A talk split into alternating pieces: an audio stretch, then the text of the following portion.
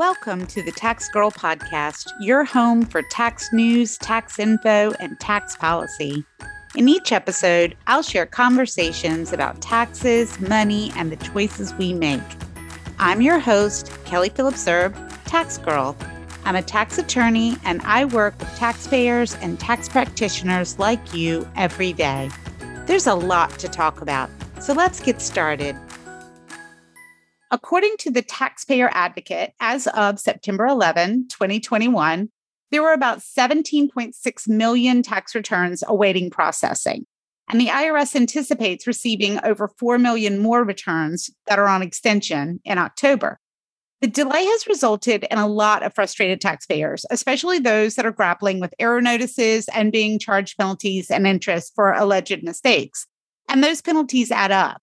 For the fiscal year 2020, the IRS assessed nearly 31.4 billion with the B in civil penalties. Of that, more than 14 billion was assessed in civil penalties on individual and estate and trust income tax returns.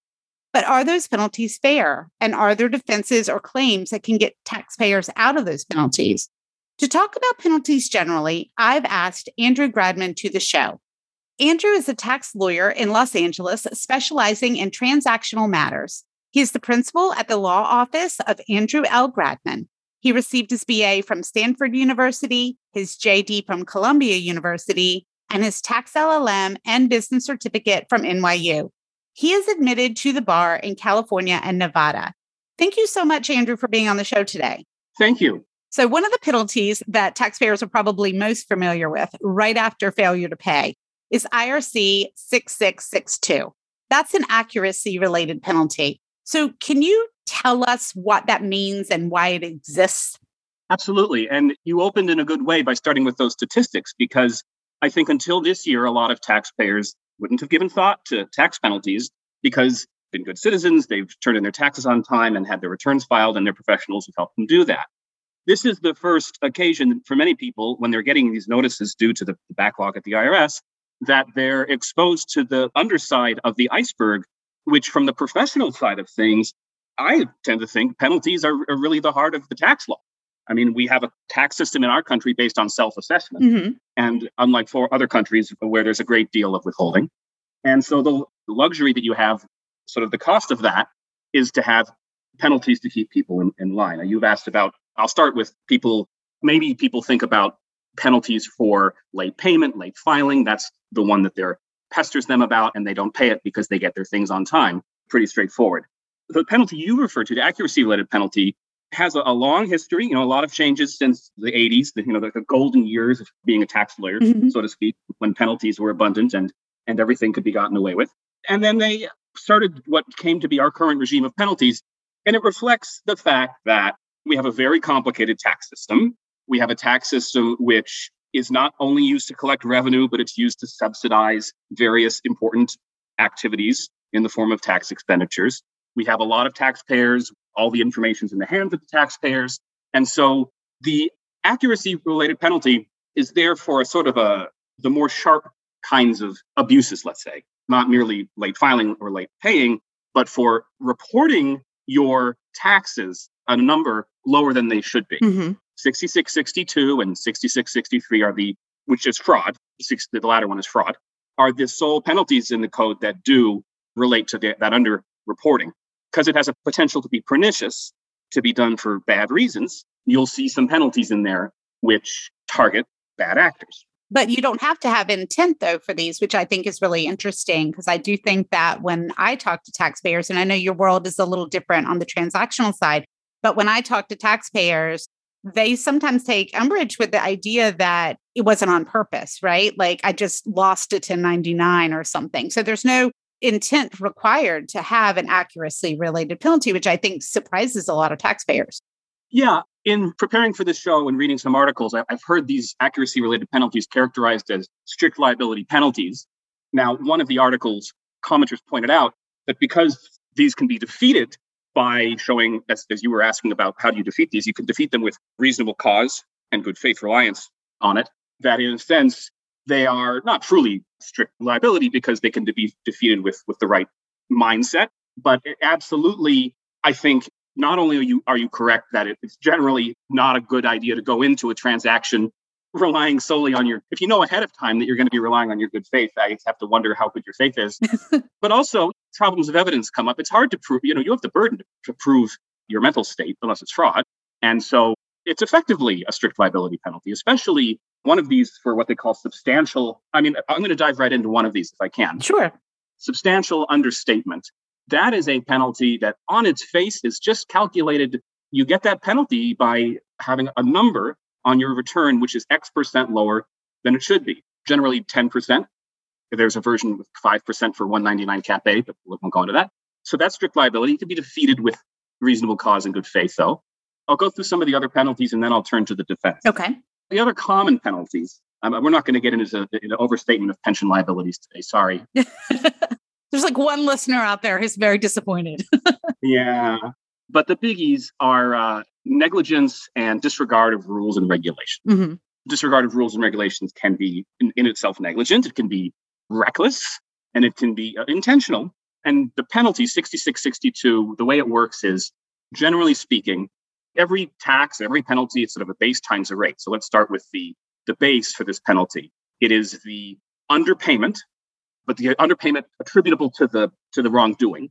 So if you have an underpayment of a million dollars, but only you know a hundred thousand of it is attributable to the wrongdoing, the penalty will only be on that hundred thousand. That's actually a an innovation in recent decades. There was once a time when we didn't do that, and then they fixed that because it's lousy to not have it that way. Sure. And the rate is generally twenty percent, but it can become forty percent.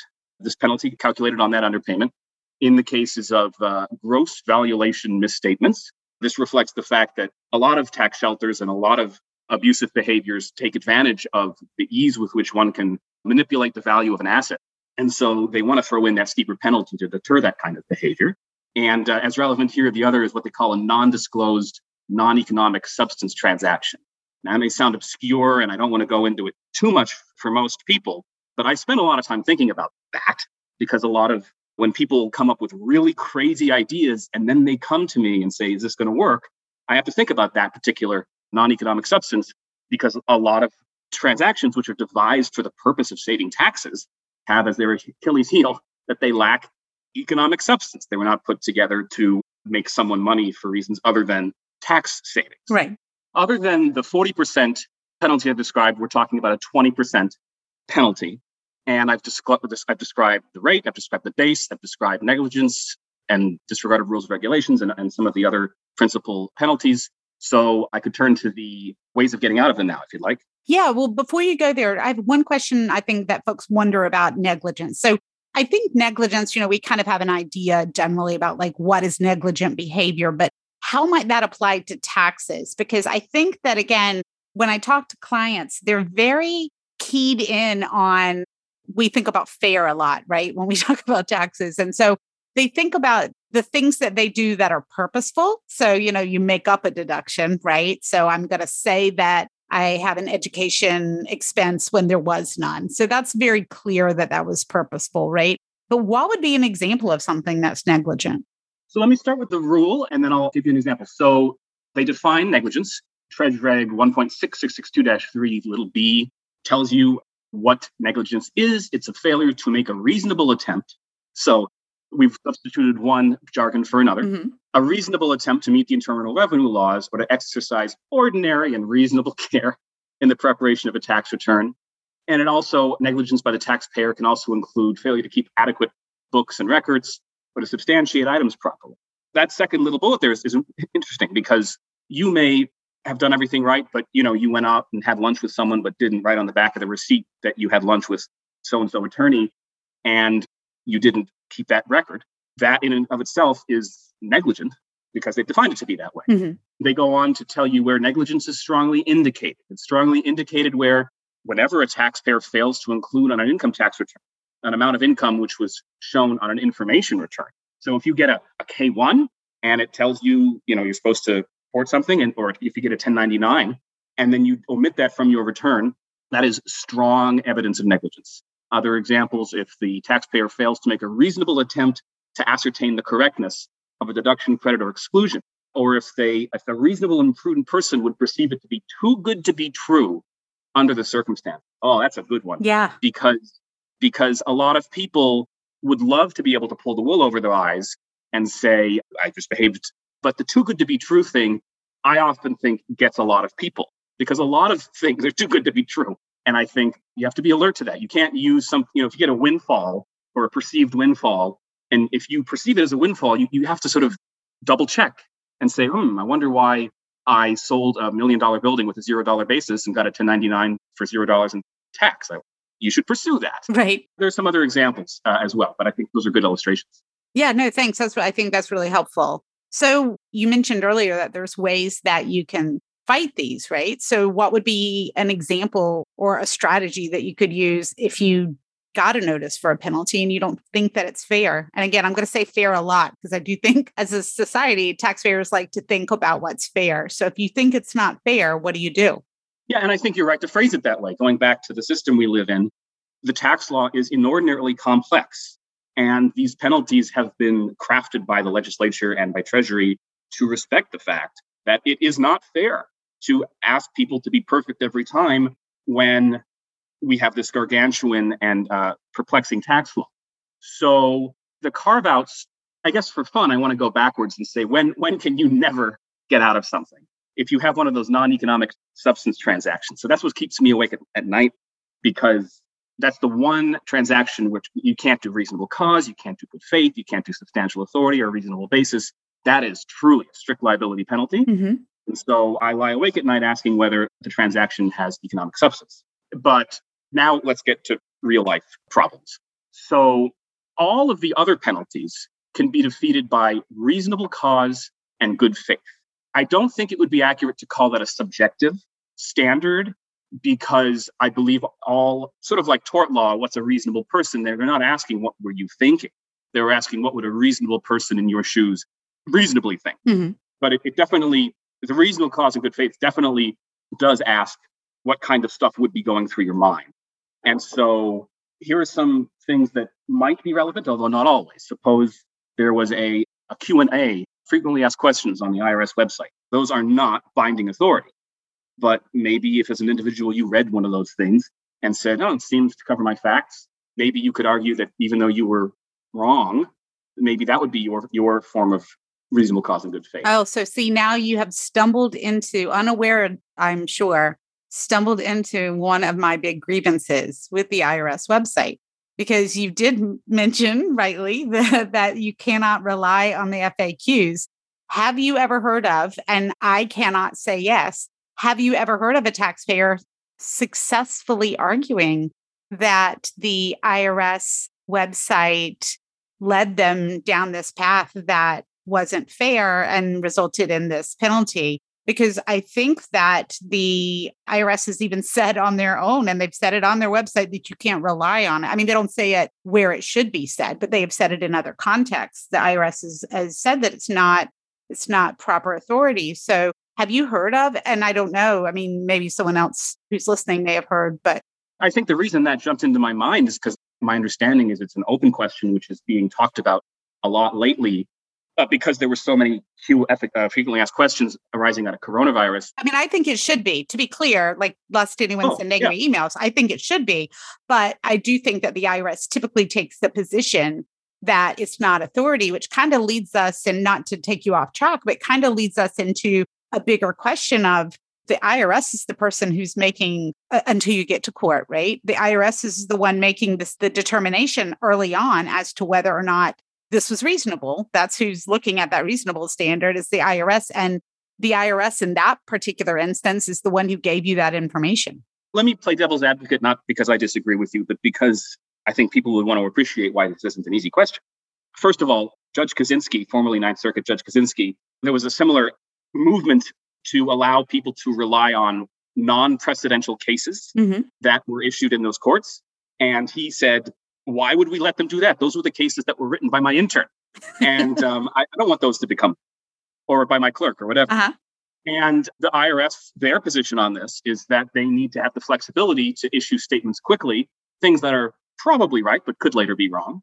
I will say, having said all this, the first time this ever hit my radar was when I was reading a, an article by Rob Wood, which turned into a, an exchange of letters and tax notes And someone corrected Rob Wood by saying, Hey, frequently asked questions aren't law. And he wrote back, Thank you for pointing that out.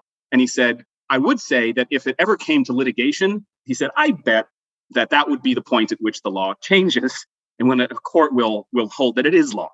And that impressed me because I tend to think he's right. The IRS can say it's not law, but the first day it comes into court, a tax court judge is probably not going to be very sympathetic to that position. I think there actually has been a case on this. Yeah, I will look it up later. And if I can find it, I will put it in the show notes for folks. The reason it's in my brain is because we had a very lively discussion about this with respect to the stimulus checks. When you mentioned earlier about COVID relief, that is 100% why this is in front of people right now. Um, there were similar discussions when people were really, really angry about the ever changing OVDP rules, which were also phrased as FAQs um, on the website. But um, I know with respect to stimulus checks and, you know, whether or not you have to return them for decedents and whether or not incarcerated persons can keep them and all of these things. And the incarcerated persons is an example of where the IRS did say a thing and then took it back. There was a lot of discussion. And I seem to recall someone putting something on social about it being a case. But if I if I come across it, I'll put it in the show notes. But um, but we'll pretend that that little bit we'll save that one for the follow up show. But but yeah, but it, it is. But the overarching issue, though, is you know who gets to pick what is considered reasonable, and so your position is what. So while we were talking, I pulled this up. I got on this tangent because we were talking reasonable cause and good faith. That is also defined. So you asked who gets to decide. The answer is Treasury decides. Treasury 1.6664-4 and they give some more examples. I'm not going to read them because it's going to sound obvious. Re- it's going to use the word reasonable in there a lot. sure.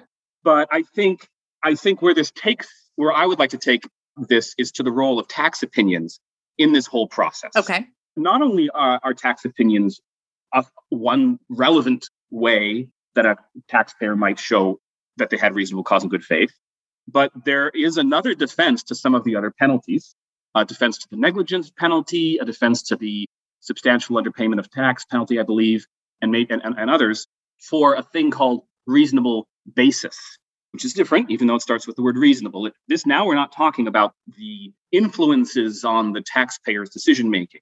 The taxpayer may have willfully engaged in the transaction, knowing thinking it was wrong, but much to his chagrin, it was lawful because and that's what we're getting at now. Uh, if if the taxpayer, if the position was supportable by a reasonable basis, and if there's another standard related to this called substantial authority, which is more strict, then the opinion that a, ta- a client may hire a tax attorney to write may be used for both of these purposes, either to show reasonable cause and good faith, i.e., that the taxpayer influences on his life that, that led him to think this was okay, mm-hmm.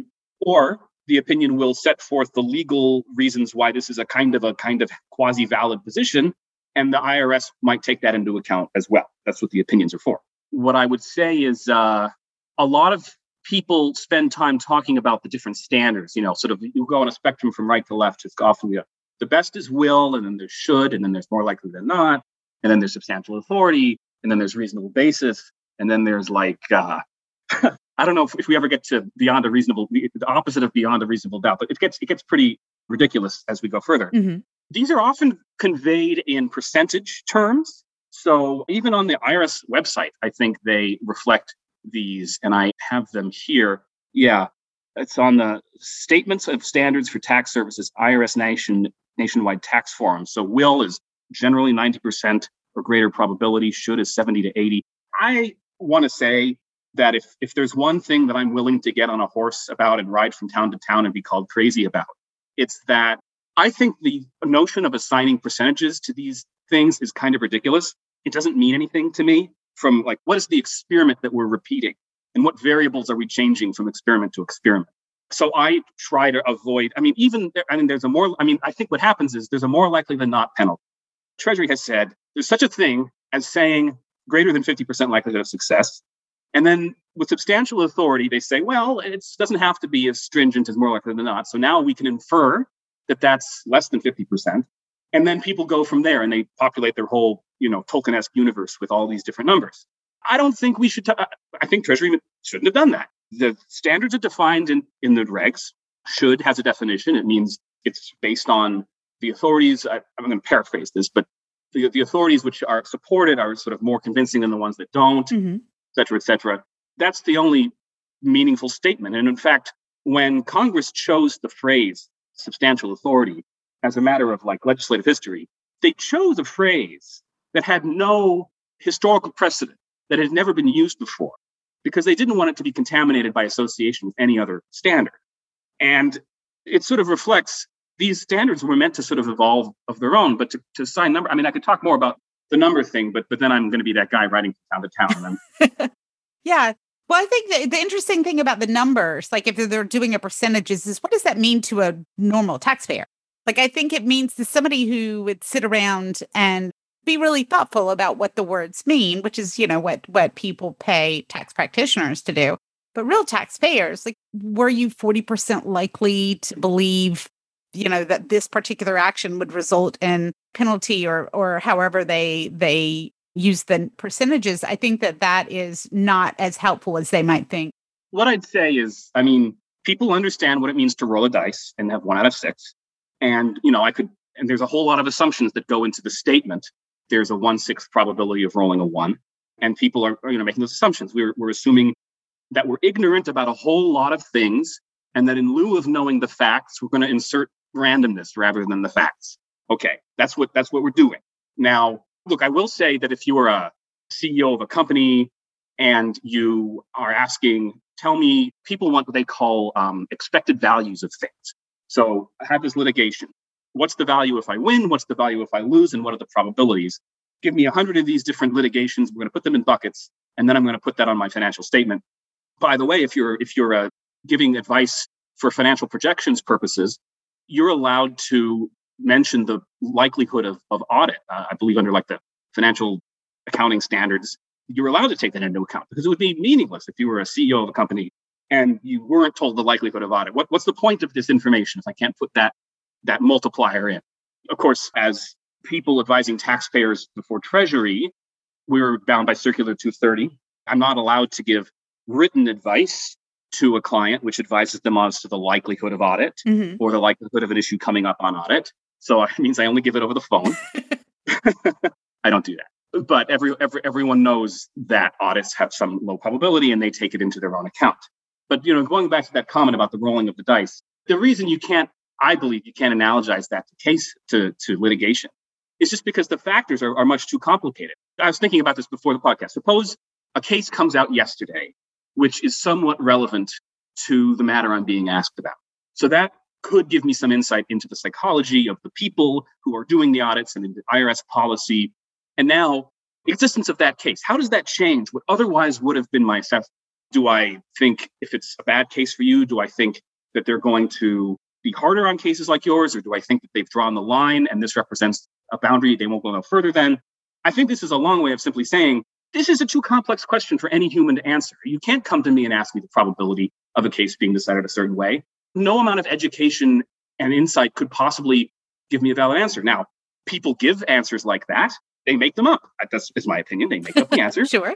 And then something happens. Either the case is decided favorably or unfavorably. you know, it turns out it was either the truth was either it was a hundred percent chance or a zero percent chance, but of course we didn't know that at the time. And are they going to get sued? I want to give a, a, shout out to an article by uh, Heather Field called Tax Lawyers as Tax Insurance. Every time I'm asked to present on some matter relating to tax practice, I read articles by Heather Field and they're directly on point. And this article is, is really on point on the subject of, you know, what what is the value of these tax opinions? She reflects on that to some degree, client imagines that in some circumstances they could seek indemnification from the writer of the opinion in the form of a malpractice suit. Whether that is something that could materialize is, is arguable, and it, it doesn't happen as often as one might think. But I can assure you, if you're a, a tax professional writing the opinion, you in your back of your mind, you think it's going to happen every time. So you know you're influenced in writing them as though there were such a regime. And these are arguments she makes in her paper. And if you send me that link, I'll be sure to put that also in the show notes. I think folks would be interested. Yeah. Terrific. I'll, I'll definitely do that that does raise an interesting question. I do think a lot of taxpayers, because I get this question a lot when there is a mistake, who's responsible, right? is it my mistake? Is it my preparer's mistake? Like, whose is it? And if you're relying on a written opinion, it's the same question. Yeah. I mean, ultimately, there's, you know, the three prongs. There's, if I screw up, I could make you whole out of a courtesy. I could make you whole out of because I'm liable, or I could make you whole because maybe I contractually indemnified you under the contract for some unimaginable reason. Mm-hmm. If the client asks that question, I think I don't suppose they're indemnified in, in any legal way. They probably don't have any form of insurance or contractual protection uh, unless their contracts otherwise. And so I think you're looking to probably to courtesy. Most of these refunds happen, you know, if the tax return is filed late, I imagine, even if it's the client contributed, sometimes the CPA firm will kick back the money to keep the client happy. And then what's left in, in, in the negative space of all these things is malpractice. And that is a huge area of law. yeah. Well, and what's really fascinating about that whole, because I've talked to many tax practitioners about this, whether they're payers or, or attorneys. And one of the really fascinating pieces in all of this is, you know, we're, we're paid for advice. The advice is only so good as the facts and circumstances, right?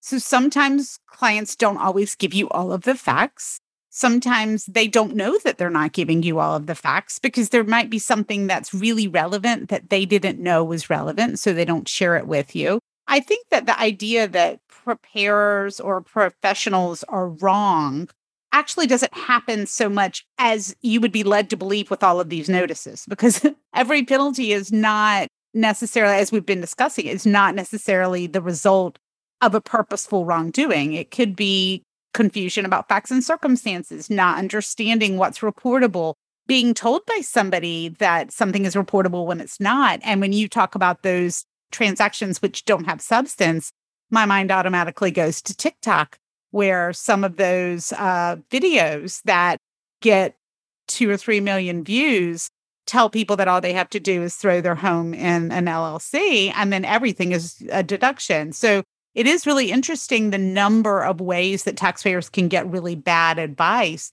So, do you have any suggestions as to where to look for good advice when you maybe are in this situation where you're not sure? Like we talked about rolling the dice. Like, do you have any suggestions for the best way to figure out what to do? I mean, the first thing I'll say to, to something you said a moment ago is uh, whether you have been wronged is not a legal question. It's a, it's a religious and moral question. Whether you've been wronged in a way that you can recover in a court of law is, is, is a legal question. I think that there's no right answer to what you're owed in terms of diligence and responsibility by a person you're working with on anything. These are, you know, joint relationships. You mentioned the client not giving information. And is it the client's fault for not giving the information, or is it my fault for not asking? Because clearly I've had a lot of clients, and by now I should know that if they didn't volunteer something, should I have asked? that there's no right answer to that question. Right. But to your question, where do you get the good advice? Look, work with a CPA. I mean, that's that's the best I can say. People come to me, ask me questions, and I, you know, I often will work with my referral sources are attorneys and CPAs. And so I will say to people, look, it's like having a, a physician who is doing the health and physical and, and checking up on you periodically, making sure you're okay before referring you, you know, to a surgeon or something. Mm-hmm. Have a CPA in your life because people, my clients who have that tend to be to get good advice. And I would say that extends to a lot of different credentials too, right? Like so EAs, there's like a wide path of that. But I think your point is just, you know, find somebody that you trust that knows what they're oh, yeah. talking I'm about. I'm not casting any shade oh, on yeah, EAs yeah. by any means. Yeah. yeah, no, I didn't think so. And there's a, you know, attorneys that are preparers and and and there's the filing season participants. There's a lot of folks who can, but I think the that the key, right, is to find somebody that you can trust to ask questions because I do think that's where a lot of folks fall down. Like when I talk to people, because I do a lot of cleanup work. And when I'm talking to people, a lot of times it's just they they either didn't know who to ask initially or they didn't know what to ask. And a lot of times it really is a miscommunication about what was reportable. And, you know, going back to what you've sometimes you do think to yourself, well, I've handled a bunch of these. So it's like crypto. I think the pitfall is that when people have access to a professional like this, then the question is how candidly do you communicate with mm-hmm. them? Yeah. Because I think a lot of what I see is a client may have bad facts, hold them back in the hopes that then that will induce the preparer to report the most favorable thing. Mm-hmm. And then they're kind of trying to whipsaw the preparer. Right. because they get the good return for a position now And then when the preparer files it and then they get the hit, then they say, Why didn't you ask me about my bad facts? Right. And that's what I was going to say about crypto. I think it's very clear now with the IRS putting the crypto question on the IRS uh, uh on the 1040 that they want preparers to ask about it. But, you know, five years ago, did they? Um, I would argue that five years ago, not all preparers expected to have clients with crypto, and now they do. So that is also evolving. And I think that, and I don't mean just crypto, but just generally, like there's always something new. There's going to be stimulus checks, you know, there's going to be child tax credits this year. Like, which things do you ask? It's a lot to take on. And I think that's why that we care so much about these penalties now, because there's a lot that can go wrong on a return. Like we want to talk about how it should be easy, but there's a lot that you mentioned the tax code is huge and complicated. Yeah, I think this kind of illuminates sort of, of course, as as, as attorney or as, as a professional like yourself, we have these fiduciary duties and obligations to the highest standards for our clients. But in real life, there's a tension in that I often feel like because like for example my number one service I provide people is issuing opinions, whether that's a written opinion, if that's kind of rare, but but more often, here's what the tax law is. And to the extent you agree with Heather Field that tax lawyers are are those opinions constitute insurance, which is kind of a figurative statement, I'm giving away a valuable thing and it's at it's at my own expense. Mm-hmm. And so clients would love to have free insurance at my expense. And so I'm often cautious on the phone clients would say to me, Hey, I want your tax opinion, but I don't want the long one. I don't want the, the 30 page one. I just want you to tell me your opinion and, and, and don't charge me for the 30 page thing. And my, my response is, well, that, that the 30 pages that go along with the opinion aren't for you. They're for me. They're my condition for issuing the opinion. I don't issue informal opinions because that would be self sabotage. And that's the reason why when almost any any practitioner, tax practitioner that you ask a question, they're almost always going to say it depends, right? Because if these things were so easy, then you wouldn't be making that call to begin with. Yeah, exactly. If somebody could get their answer in 30 seconds, the answer from you in 30 seconds, they probably could have found it somewhere else as well. Like the reason that they're going to a professional, and this is something that I think the tax profession needs to be better at promoting themselves in this way. That the reason that you're coming to someone to begin with. You may you may say that you want the 30 second answer, but the reality is you want the right answer or as close to right as, you know, you can get to to make sure that you sleep at night. And, and that or, can take or, or a little more time. Answer plus an or the wrong answer plus an indemnity. Right, right. Yeah. They'll settle for the wrong answer with an indemnity in the form of malpractice lawsuit. exactly. So, you know, just generally speaking, because I, I think we probably uh, I've scared enough taxpayers at this point. Um, just generally speaking, when you talk about the idea about these penalties and the defenses and strategy, and we've kind of talked a little bit about, you know, how, a tax professional or do you have any words of advice prospectively for folks? This is something that I've talked about on the program before. Like, do you suggest, do, uh, you mentioned you network with a lot of uh, CPAs. Do you suggest to people that they annotate their records more clearly like do you try to give that kind of advice or do you hope that the cpas give that kind of advice the eas i know you brought up the example earlier of the the credit card receipt right? Like not failing to not write who you were talking to and what you were talking about. Do you feel like if people had better prospective advice it would result in fewer penalties or do you think there would be just different kinds of penalties? Like do you think that there's a way to reduce the number of penalties overall or do you think that when because of the kind of system we have it's just it's just a byproduct of the tax code? Well i think a lot of the penalties taxpayers get are not a function of the negligence of the taxpayer it's a function of the negligence of the irs and so we have to then follow up and dig deep and and just to prove you know for example the irs claims that they oh we, we we see you sold an asset and we see no evidence that there was any basis so we're going to tax you as though we had a zero basis. And then you've got to follow up and you know that's not right. Right and so i mean when you open this podcast that's what i imagined you were you were probably referring to is that people people are getting penalties because the irs hasn't opened envelopes yet mm-hmm. or because of all those bizarre things. The only thing we can do there i hate to say it is to fund the irs more because this regime of stiff penalties exists because the law is complex it's hard to enforce et cetera et cetera. When enforcement becomes difficult the, the law makes it up by making penalties harsher but if we could give the IRS a bigger enforcement budget, then we wouldn't need to have these draconian penalties, and we could we could have penalties that were more reasonable. other than that, to your question, I, I think I've given you citations for the definitions. I do not encourage the listeners to go read the citations because, at, you know, on the bottom, negligence and reasonable cause kind of mean what you think they mean. Mm-hmm. Do your best, and that then you know you'll be fine. Except for the cases when the IRS screws up, and then you can't help it.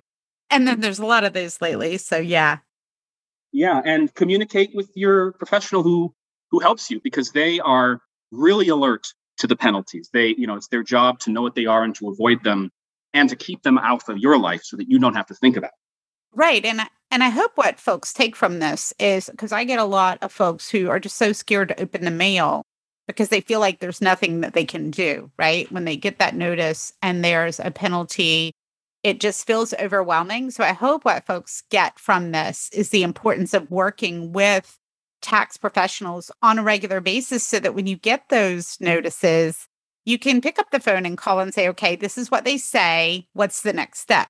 Because I think that the paralysis that happens when you get a notice from the IRS is often a taxpayer's worst enemy because then you get the the interest on top of the penalty. You've started statutes running. At that point, things could get worse. But opening the mail and you know taking a breath and thinking like what do i need to do? Are they just asking me for documentation? I have that. I can send that like you talked about basis i can send that. This looks more complicated than what i think i can do. I need to reach out to somebody to maybe write a letter or an opinion on my behalf or reach out in some way to try to mitigate this. So i'm hopeful that that's what folks take from this. I can agree with you. Yeah i think that I think that when you get that letter, it's not all over. The IRS may have gotten the facts wrong, or you may be able to show reasonable cause or or good faith. There's a kind of a scattershot shotgun approach being taken regrettably on their side, and that means that just because you get a notice doesn't mean you can't fight it. Right. Well, thank you so much. I think this has been really beneficial. If folks wanted to find you either on social media or on the web and you wanted to be found, where would you send them? www.gradmantax.com. Well, I will be sure to put that in the show notes. Thank you so much. I appreciate it. Thank you very much. I'd love to know what you thought of this episode. You can send an email with your feedback to podcast at taxgirl.com. And if you liked it, please share. You can find the audio of each episode at taxgirl.com. You can also subscribe at Apple Podcasts, Stitcher, Spotify, or your favorite listening app so you never miss an episode. Thanks for listening, because paying taxes is painful, but hearing about them shouldn't have to be.